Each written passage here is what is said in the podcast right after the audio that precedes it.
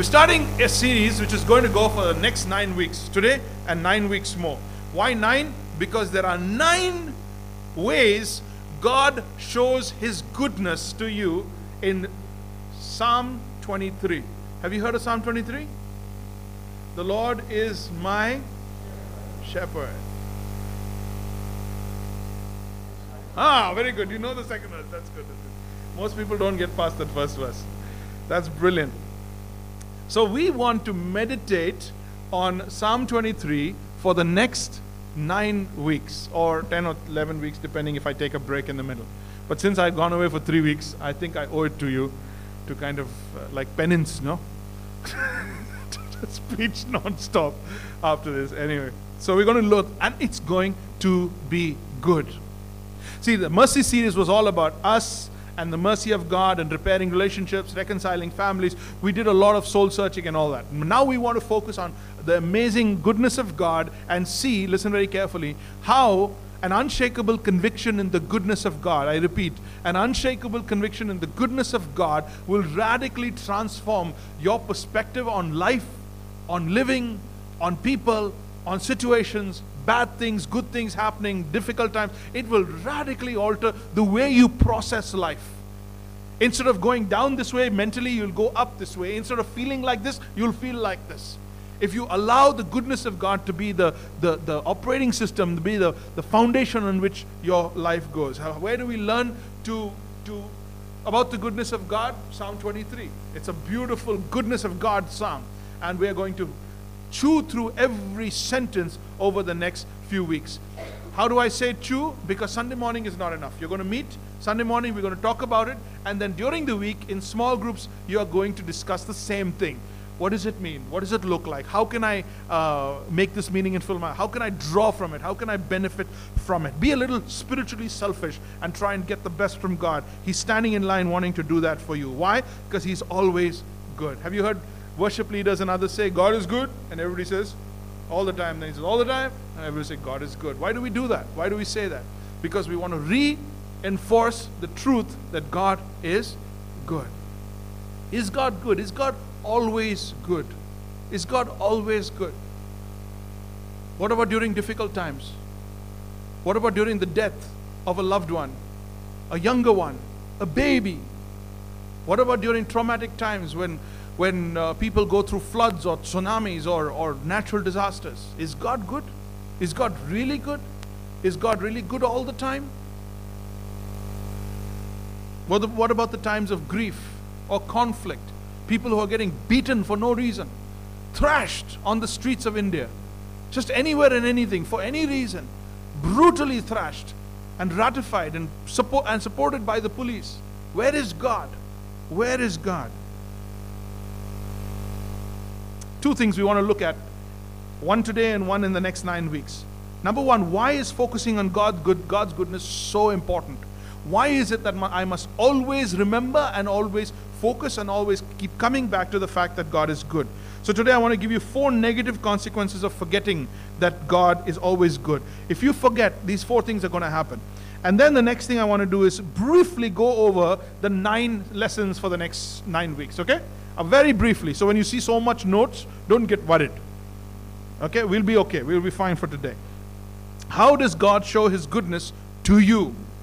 How does God show His goodness to you? It's easy to say God is good, but God is good to me? Oh, totally different story.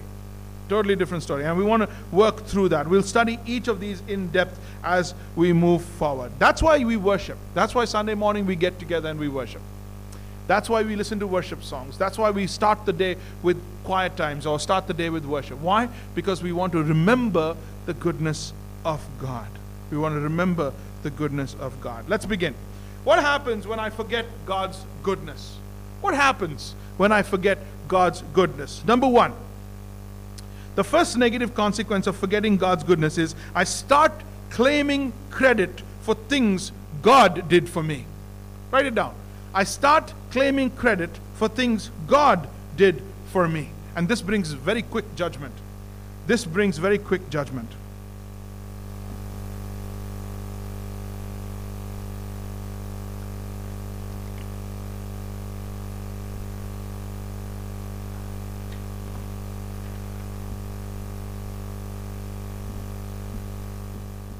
You got that? Number one, I start claiming credit for things God did for me. Jesus tells a story about a rich, young. You're still writing? Or are you reading the next point? Jesus told a story about a rich, young ruler. This guy was incredibly successful. Young. He was hardly 25, he's already made millions. He was Instagramming his millionness all over the place. He was Facebooking all his accomplishments, standing by this car, standing by that car. He was really making it happen. He was, he was telling about how great he's done and how much he's done. And Jesus talks about this guy. He says, Look at all the great wealth I've amassed and goals I've accomplished by my own strength. God said, You arrogant fool, you'll die tonight. I'm going to give everything you have to someone more grateful. Do you know what the worst sin is? Most people think the worst sin is murder or something sexual or something like the worst sin is prideful ingratitude prideful ingratitude. You know what Satan got kicked out of heaven for? Not for stealing pencils. He got kicked out of heaven for pride. He thought, he didn't even say it. He didn't even get to say it. He just thought. And God opened the floor from underneath and he was down here in no time.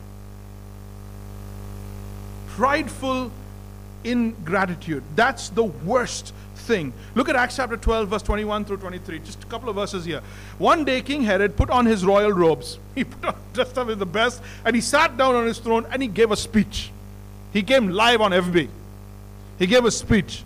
And the people, they shouted, they responded. This is the voice of a God. He's more than a human. Then, because Herod gave no credit to God, the Lord sent an angel to strike him down with a fatal disease and he died. Finished right away. I said, quick judgment. Quick judgment. In the Bible, in the past, we see God moving very swiftly. I mean, there has been adultery, there has been murder, there has been all sorts of different, you know, gross sins. But when it came to pride, immediately. Are you getting this? Are you getting this? There's something about pride that immediately knocks on God's door and disqualifies us. Because Herod gave no credit to God, the moment a man becomes sovereign in his heart, the moment he begins to think, I did it, I did this, God takes care of that pretty quick. Romans chapter 1, verse 20 and 21. Since God created everything, people have always been able to see his goodness. It's not hidden, it's not discovered, it's not excavated. The goodness of God is on display, the power in nature. So, people really have no excuse. Are you reading? They know God exists, but do not give him the credit for all he's made. And they're ungrateful. They're ungrateful. In fact, the root cause of atheism is ingratitude for the goodness of God. The reason why people are atheists is because they do not want to give God the credit for. It is not a theological issue. It is not a traumatic issue that because of some trauma in their life they turn from God. Ah, ah, ah. No. In trauma, people turn more to God than anything else. You know? It's not a theological issue. I don't believe, I believe, nothing of the sort. The truth is, slowly, gradually, the man has become sovereign in his own heart to think that he is the product of his own doing. And atheism is the end product of that. It's the end product of that. But I, I, have to, I have to admire atheism to say God does not exist because he is not good. To put God and goodness so close together that say, I would rather believe there is no God than believe there is a God who's not good. Did you get that? I'd rather believe there is no God than to believe that there is a God that isn't good. They believe more in the goodness of God than we do. We believe God is good, but He's not good to me because I'm such a bad person. Uh, uh, uh, God is always, always good. Look at that first verse we learned. The Lord is always good. He is always loving and kind. His faithfulness goes on and on and on to each succeeding generation. God is good because He is good, not because you are good or not good. I repeat, God is good because He is good, not because you're good or not good. So even to bad people, God will be good. Deal with it. Deal with it. In fact, the Bible says in the last days, there'll be so much ingratitude, it'll be the sign of the last days. It'll be the sign of the last days. Look at this. Just see if anything sounds familiar. 2 Timothy 3 2. As the end approaches, people are going to be self absorbed. Hmm? Sound familiar? Money hungry, self promoting, arrogant, profane, rebellious. And look what he's put into this list ungrateful, ungrateful, and have no respect for what is sacred. God warns, God warns us to remember the source of our success. Look at what he says in 1 Corinthians 4, verse 7. What do you have that God hasn't given you? What do you have that you created yourself or that you got from somewhere else? What do you have that God hasn't given you? And if all you have is from God, why act as though you are so great and as though you accomplished it all on your own? I took a lot of time on number one. Number one is what? You start taking credit for what God has done for you. There is no self made man. Or look at the degrees I've, I've accomplished. Look at how my certification. Who gave you the brains for that? Look at what I was able to build with my hands. Who gave you the hands for that? Look at how long I've been able to hold this. Look at who gave you the strength for that. The moment you move away from giving God the due credit,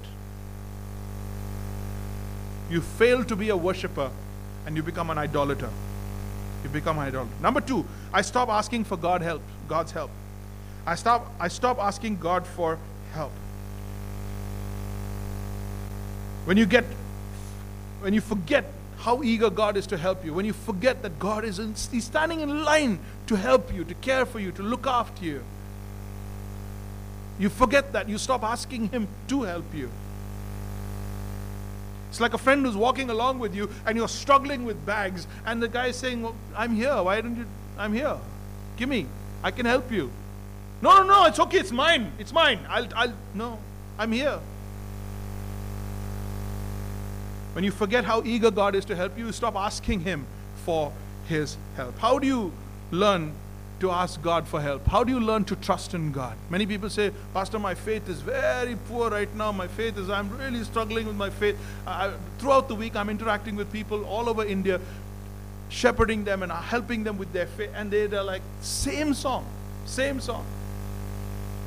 How do you build trust in God? Let me give you an example. Let me tell you how. When a baby is born, few weeks into after its birth, it, re- it, it realizes it has an unmet need. Either it's hungry or its diapers are packed or, or it's uncomfortable, whatever it may be. Welcome, sister. Come on in. Yeah, look here, look here, look here. Where was I? Diapers, yes. The baby has an unmet need. What does the baby do? Number two, it expresses the need. Number one, what does it do? Ah, wonderful. Number one, the child recognizes an unmet need. Number two, it expresses that need. That's pretty much the expression. Okay? Number three, mom comes running and does whatever needs to be done, meets the need. And number three, number four, the child learns to trust. Okay? Let's do that again. Let's do that again. Child feels an unmet need. Child expresses the need. Mom comes running. Child learns to trust the mother to meet the need. Child has an unmet need. Child expresses the need. Dad comes running. Child learns to trust dad for an unmet need. You go through that over and over and over again, every day, every hour. And then the child learns when I have a need, I express it to mom or dad. They come, they meet the need, and I trust them even more. How is faith built? You have a sense of need, you have a want, you have a desire, go to God. God answers, you grow in your trust in God. You have another need, you go to God. But if you don't talk to God, if you don't ask Him for help, if you keep Him out of every aspect of your life, if you think He's too busy, if you think it's too small, then you're never going to learn to trust Him for anything.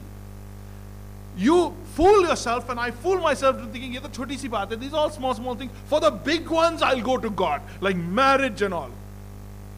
How's that working out? For the big ones, I'll go to God. Let me tell you something. All your problems, all your needs are small. For God, all are small. Even to find your daughter a husband, to find your son a college, to find the missing phone, all are small to God. So don't sit there judging what can he handle. Let me see. Let me just handle whatever I can. And then if God helps those who helps themselves. Yes, Ephesians chapter 8 verse 3. So you go to God on a small thing. You realize He answers the smallest, stupidest little things of your this. Your little small. You he's, he's, He cares. He really cares about my things. You still don't tell anybody because it's small and stupid. Then you ask another thing, and then your trust grows. Then you ask another thing, and your trust grows. And suddenly somebody tells you, "Wow, man, you got great faith." No, I just, I just, I started with one phone. One phone went missing, and then after that, I don't know how. Suddenly, I'm asking God for a truck.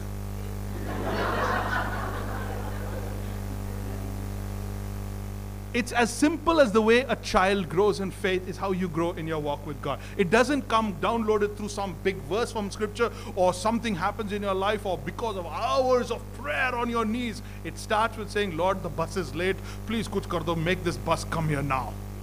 And then God makes it happen. You're like, okay, let's try this again. Maybe that was a coincidence. And then you build it from there.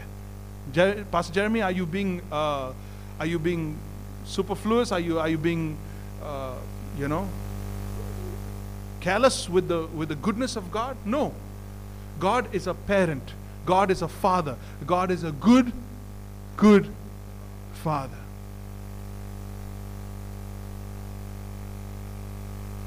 So God says, if you imperfect parents know how to give good gifts to your children,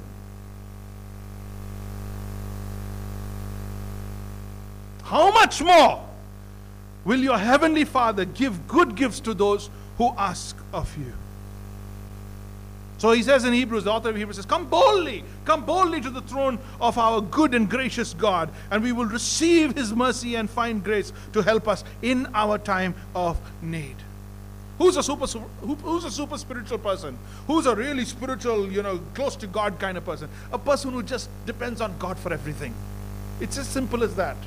Not a person who knows general, you know, all of the Bible and all the doctrines and able to mouth off, you know, verses of scripture. A person who is super spiritual, a person who is truly religious, a person who is truly close to God is someone who just depends on God for every little thing. And you know how many of us can be super spiritual? All of us. And it starts with the small things. It starts with the small things. Number three, I trust, I stop trusting God in difficult times. I stop trusting God in difficult times. That's a third negative consequence of forgetting that God is good. When you forget that God is good, you take credit for what you didn't do, for what He did. Number two, you stop asking Him for help because you forget that He is good. And number three, you stop trusting God in difficult times. Now, whenever a child suddenly falls into a trap, falls in trouble, whenever a kid gets in trouble, what is the first thing that comes yelling out of a child's mouth? Ma! Why? What is mom going to do there? In school, in fourth standard, in the middle of recess, when the guy is getting clobbered in the middle, he's screaming for mother. He says, Where's your mother going to come now? Why does he scream mom, ma, amma? Why? Because it's in his psyche it has been trained that when he is in need, natural instinct is to reach out to the person who has always been there to help him. Amen? Amen. When there has been no natural process, when there's been no history of looking to God and finding God meeting you at your point of need, when you go through a difficult time, you'll run to the wrong people, you'll run to the wrong things, you'll run to the wrong habits.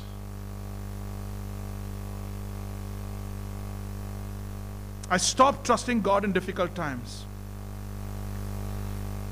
If you were more aware of God's goodness, you'd automatically run to Him. So why are we saying let's let's study uh, Psalm 23? Not to beat you up. Let's study Psalm 3 so you realize He's really good so that you run to Him for every little thing. Got it? Got it? This is not a guilt thing. Never in this church I, am I going to force guilt on you. You can do that on your own.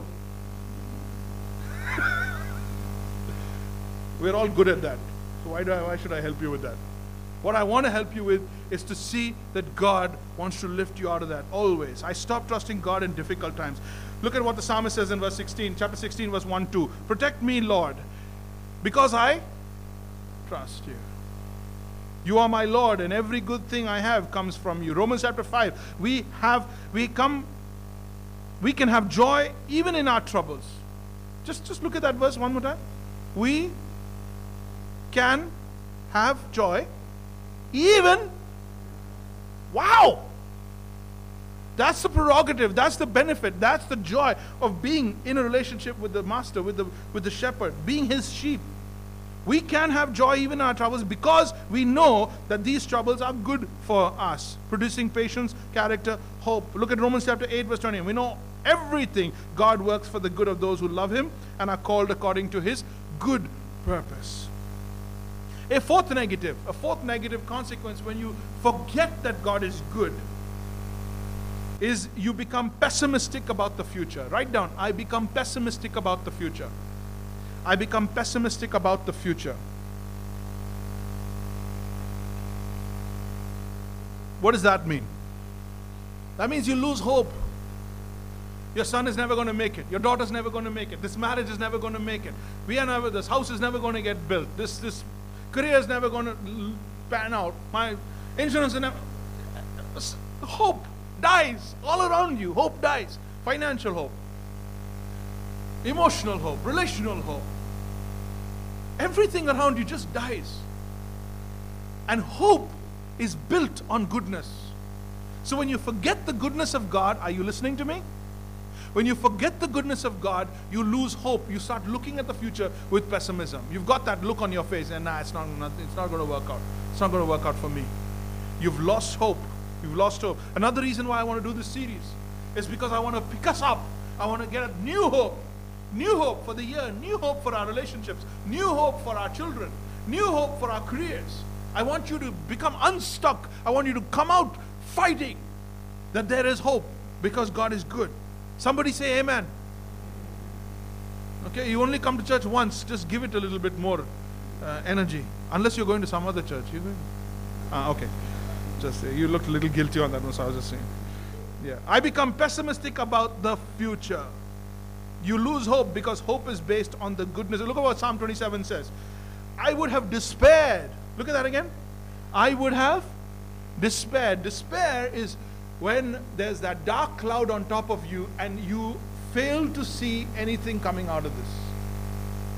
When it begins to affect your emotions, your motivation, your relationships, you have nothing to give to anybody.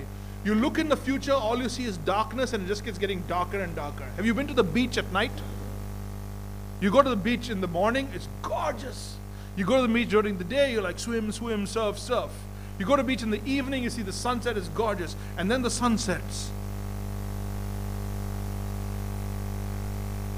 And you stand there and it's just abyss.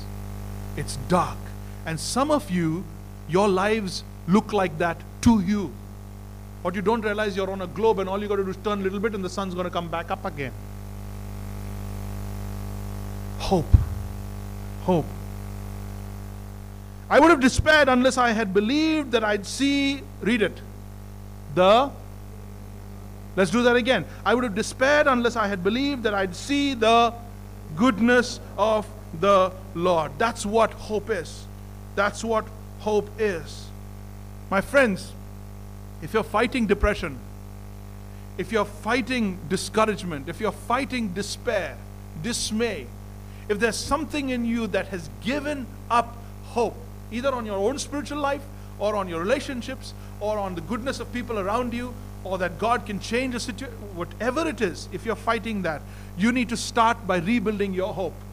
And your hope can be rebuilt in your clearer understanding, renewed understanding, refreshed understanding in the goodness of God. Are you getting the process here? I'm giving you counseling for free. This is what people get paid big money to just tell you the same thing, which was always in the Bible, by the way, all the time. Uh-huh. I'll say it again. If you're fighting these things, all you need to do is come back and renew your hope. Your hope is renewed by a clearer understanding. We know that all things work. We not we feel it. We know that all things work together.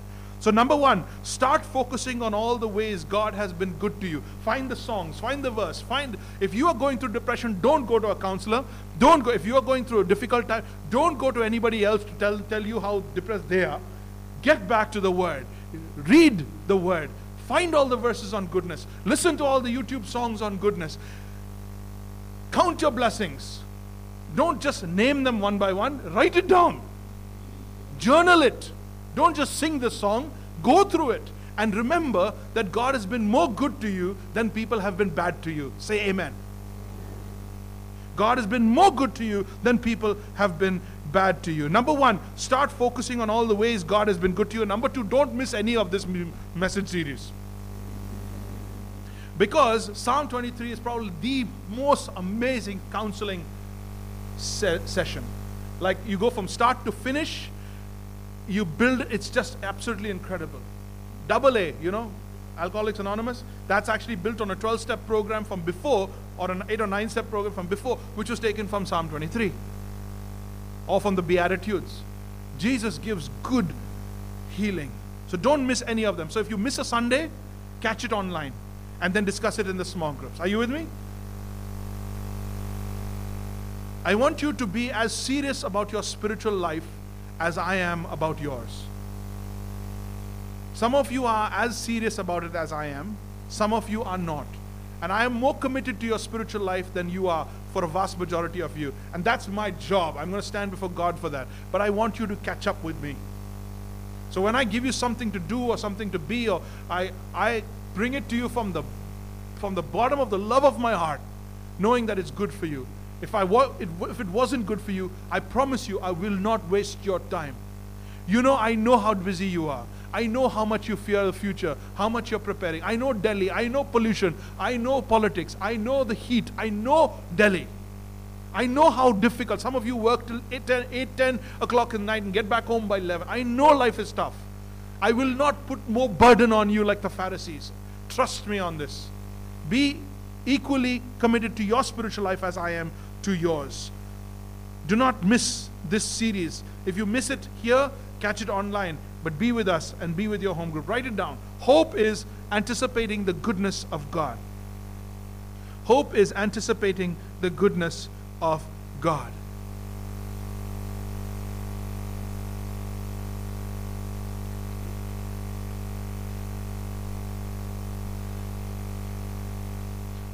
It boils down to hope. Because if God is not good, if God is not a good God, there is no rationale for hope. We have hope because God is good. The foundation of all hope is the goodness of God. For I know the plans I have for you, says the Lord, plans to prosper you, plans to give you a hope in a future, not to harm you. Psalm 27, I have despair I would have despaired if it wasn't for the fact that I knew that God is good. All right? Shall wrap it up? Uh, let me give you, real quick, let me give you the nine things you're going to get because God is good.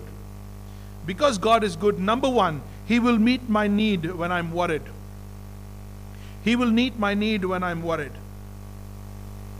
Number two, He will teach me to relax when I'm stressed. Each one of these is a sermon. Each one of these is going to be every Sunday a sermon. So got, there's got to be a friend, a loved one, a, rel- a relative who you could call. Bring them here. If we don't have place, I'll make other people stand up. Don't worry. You bring your friends, you bring your loved ones, and let them also listen. Don't just keep this to yourself. He will teach me to relax when I'm stressed. He will replenish my strength when I'm empty. He will replenish. This is going to take a while, not replenish. R E.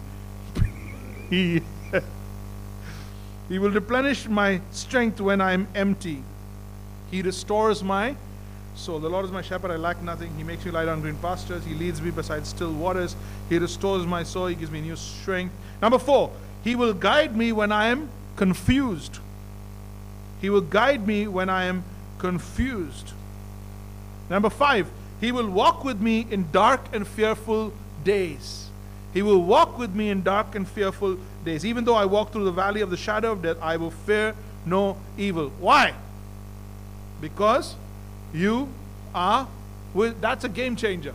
That's a game changer. The fact that He's with you changes the whole landscape. Number six, He will protect me when I feel insecure.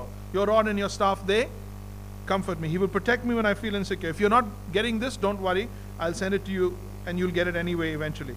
Number seven, He will publicly show His favor on my life. Have you been doing badly at your workplace? Have have people been making uh, uh, embarrassment of you at your workplace? Have you not been getting the credit? Have you not been getting the due praise and uh, recognition for your work, for your life, for your family, for your love? God will stand and God will speak for you. God will speak. He'll show favor on my life. You prepare a banquet for me, a banquet in the presence of my. God will do that for you. Number eight, He will be good to me no matter what happens. He will be good to me. Oh, that's going to change your life, my goodness. He's going to be good to me no matter what happens. and number nine, He will take me to heaven one day, and I will dwell in the house of the Lord forever. He will take me to heaven one day. This psalm begins with the phrase, The Lord is my shepherd. Who is this shepherd? It's Jesus. It's Jesus. John 10 says, My purpose is to give life in all its fullness. I am the good shepherd. I am the good shepherd. So this morning, listen to me as I close. If you don't have a relationship with Jesus Christ, I'm not talking about Christianity, I'm talking about Jesus. If you don't have a relationship with Jesus, who is the shepherd, you don't have rights to the benefits that this shepherd provides his sheep. But the fact is that this shepherd is inviting you to, to be his sheep. All you got to do is acknowledge in one prayer today on the 9th of July Jesus, I acknowledge the fact that you were willing to pay the price for me.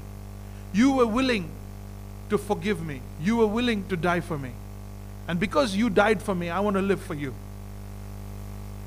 Today I acknowledge you as my Lord and my Savior. Write it down somewhere. Make this the day that you commit your life to Jesus, that you become His sheep. Make this the day you begin a journey with this shepherd so that these things are true of you. Lord Jesus, I want to thank you that some hearts this morning were softened towards this prayer, that some, some lips this morning mouthed this prayer, that today, right now, I believe that you welcomed, ushered some people into your family, into your pen. Oh God, you have not presented yourself to us as king or as ruler or as judge or as dictator. You have presented yourself to us as a shepherd. And Father, in you we find all that we need. The Lord is my shepherd, I shall not be found wanting. You want us to have everything we need for life and godliness and you wanted to, you paid for it. You paid for us to get it. You paid for these benefits. And I know that every single one here needs those benefits. So I ask, Father God, for fresh hope and renewal in our walk with you.